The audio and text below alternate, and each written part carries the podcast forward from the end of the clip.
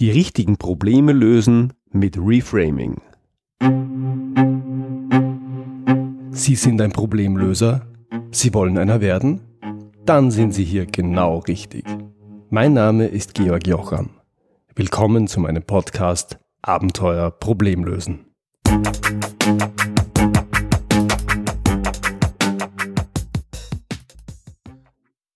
Hallo, hallo. Bevor es losgeht, eine kurze Info. Am 22. März, das ist ein Dienstag, werde ich beim renommierten Controller-Institut in Wien ein Problemlöseseminar geben. Das Seminar hat den Titel In fünf Schritten zum besseren Problemlöser. Den Link dazu gibt es wie immer in den Shownotes auf www.georgjocham.com. Und für dich als Hörer, für Sie als Hörer, gibt es einen 25% Rabatt. Also schnell anmelden, solange es noch Plätze gibt. Um den Rabatt zu erhalten, bitte bei der Anmeldung Podcast Junkie angeben. Also mit Podcast Junkie als Stichwort anmelden und das Seminar um 25% günstiger besuchen. Jetzt aber zum Thema der heutigen Episode. Kürzlich gab es in der Zeitschrift Harvard Business Review einen Artikel mit dem schönen Titel Are You Solving the Right Problems? Also lösen Sie die richtigen Probleme von Thomas Wedell Wedelsborg. Ich glaube, der Mann ist Holländer. Den Link zum Artikel gibt es natürlich in den Show Notes. In dem Artikel werden einige Punkte adressiert, die mir sehr gut gefallen haben, daher mache ich heute eine eigene Episode dazu. Der Autor beginnt damit, dass viele Unternehmen laut eigener Einschätzung gut darin sind, Probleme zu lösen.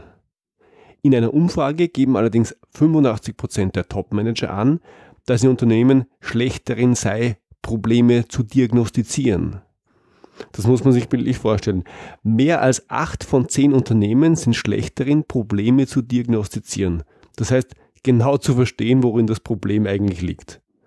Da muss man natürlich die Frage stellen, wie hilfreich es ist, wenn man gut darin ist, Probleme zu lösen, wenn man so schlecht darin ist, ein Problem zu verstehen.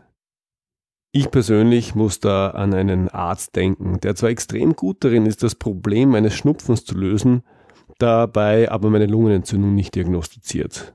Also super darin, Probleme zu lösen, aber Diagnose, naja, ist halt nicht so das Seine. Zu dem Arzt würde ich eher nicht mehr hingehen, also das heißt, wenn ich es überlebe. Was wir da sehen und was sich auch in dieser Umfrage zeigt, ist ein klassisches Muster. Wenn ein Problem auftaucht, dann wechseln die allermeisten sofort in den Lösungsmodus, ohne zu prüfen, ob das Problem wirklich verstanden ist. Als Grund dafür, dass Probleme so wenig verstanden werden, führt der Autor an, dass es zwar oft einen Problemdiagnoseprozess gibt, dass dieser aber häufig overengineert ist und damit aufwendig und ja, abschreckend. Das heißt, es gibt zwar Werkzeuge dafür, wie zum Beispiel Six Sigma, aber die Verwendung braucht eine eigene Ausbildung. Und die Methode ist aufwendig. Jedenfalls zu aufwendig, als dass man sie mal schnell in einem Meeting einsetzen könnte. Genau dort bräuchte man die Methode aber, denn genau dort werden Probleme diskutiert. Außerdem, so die Kritik, sind das regelmäßig Werkzeuge, die eher in die Tiefe gehen und nicht so sehr welche, die einem helfen, den Blick zu weiten. Das heißt, sie helfen das Problem im Detail noch besser zu verstehen, sie helfen aber nicht dabei zu prüfen, ob man denn an den richtigen Dingen arbeitet. Das gefällt mir alles sehr gut und spiegelt auch meine persönliche Erfahrung wider. Als Ausweg empfiehlt der Autor Reframing. Für Reframing gibt es keine gute wörtliche Übersetzung. Frame heißt Rahmen, Reframing bedeutet also etwa etwas in einen neuen Rahmen setzen. Als Beispiel wird die Situation der Tierheime in den USA genannt. Rund 40 Prozent der Haushalte in den USA haben ein Haustier. Und pro Jahr landen rund drei Millionen Hunde in Tierheimen. Das ist schon schlimm genug, vor allem für die Hunde. Leider finden nur 1,5 Millionen von diesen 3 Millionen einen neuen Besitzer. Und da muss man jetzt nicht viel rechnen, um zu sehen, dass sich das irgendwie nicht ausgeht. Das ist natürlich ein Problem. Einerseits für die Hunde selbst, andererseits für die Tierheime, die das ja auch irgendwie organisieren und finanzieren müssen. Auf den ersten Blick sieht das aus wie ein Adoptionsproblem. Und die Frage, die man sich stellt, könnte lauten, wie schaffe ich es, mehr Besitzer für Hunde aus Tierheimen zu finden? Unglücklicherweise ist das die Frage, die man sich seit Jahren schon stellt. Man ist damit ein gutes Stück weit gekommen. Immerhin schafft man es, die Hälfte der Hunde wieder an neue Besitzer zu geben. Allerdings ist es wie so oft bei Maßnahmen, die es schon gibt. Die kann man natürlich noch besser machen. Die ganz großen Sprünge sind dabei aber nicht zu erwarten. Also hat die Organisation Downtown Dog Rescue in Los Angeles eine andere Frage gestellt. Nämlich nicht, wie sorgen wir dafür, dass mehr Tiere aus dem System heraus vermittelt werden, sondern wie sorgen wir dafür, dass weniger Tiere bei Tierheimen landen. Und siehe da, rund 30 Prozent der Hunde, die ins Tierheim kommen, werden von ihren bisherigen Besitzern hingebracht. Bei vielen Menschen hat sich das Bild eingeprägt, dass das unmenschliche Tierhasser seien, die ihre Hunde wie Konsumgüter einfach wegwerfen, wenn es nicht mehr passt.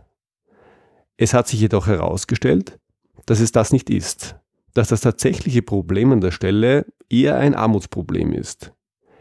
Wenn etwa die Familie in eine neue Wohnung zieht und der Vermieter möchte eine zusätzliche Kaution wegen des Hundes, dann können sich das viele Familien schlicht nicht leisten.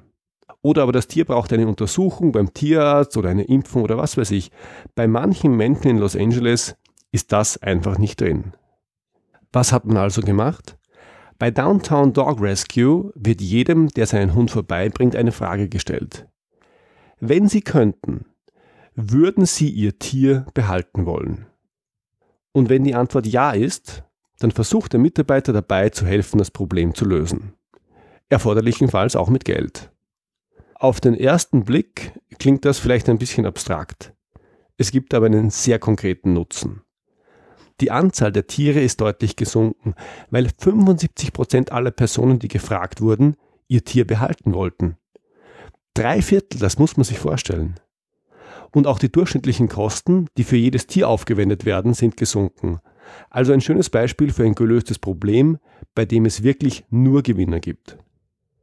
Schließlich gibt Wedel Wedelsborg, der Autor, sieben Tipps, wie sich Reframing grundsätzlich anwenden lässt.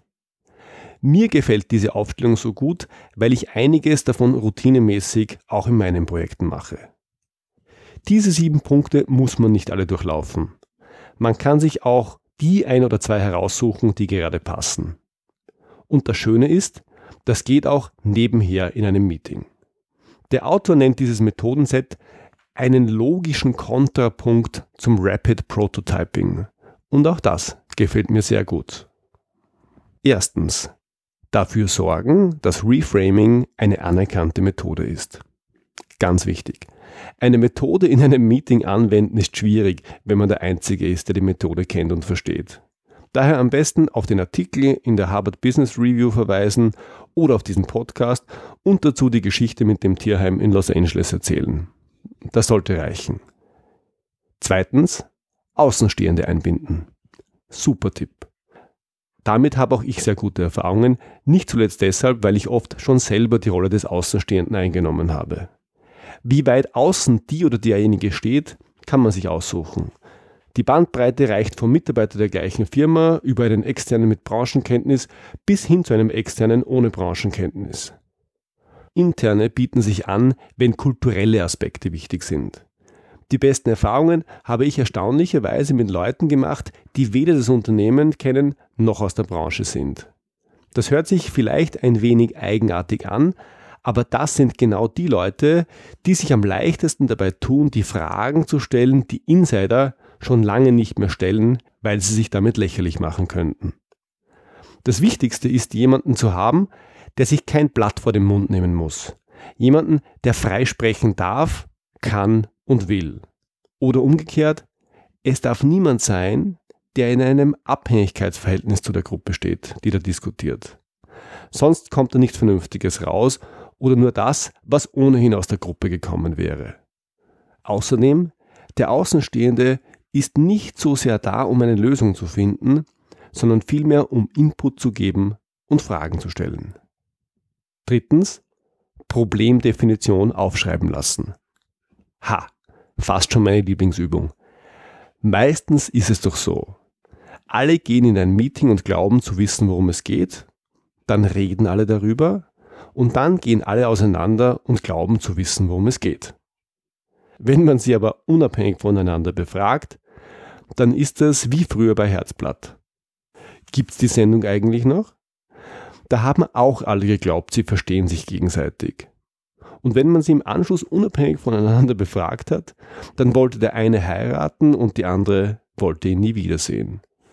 So ähnlich ist das auch bei vielen Themen, die wir tagtäglich in Meetings besprechen. Wie kann man dem begegnen?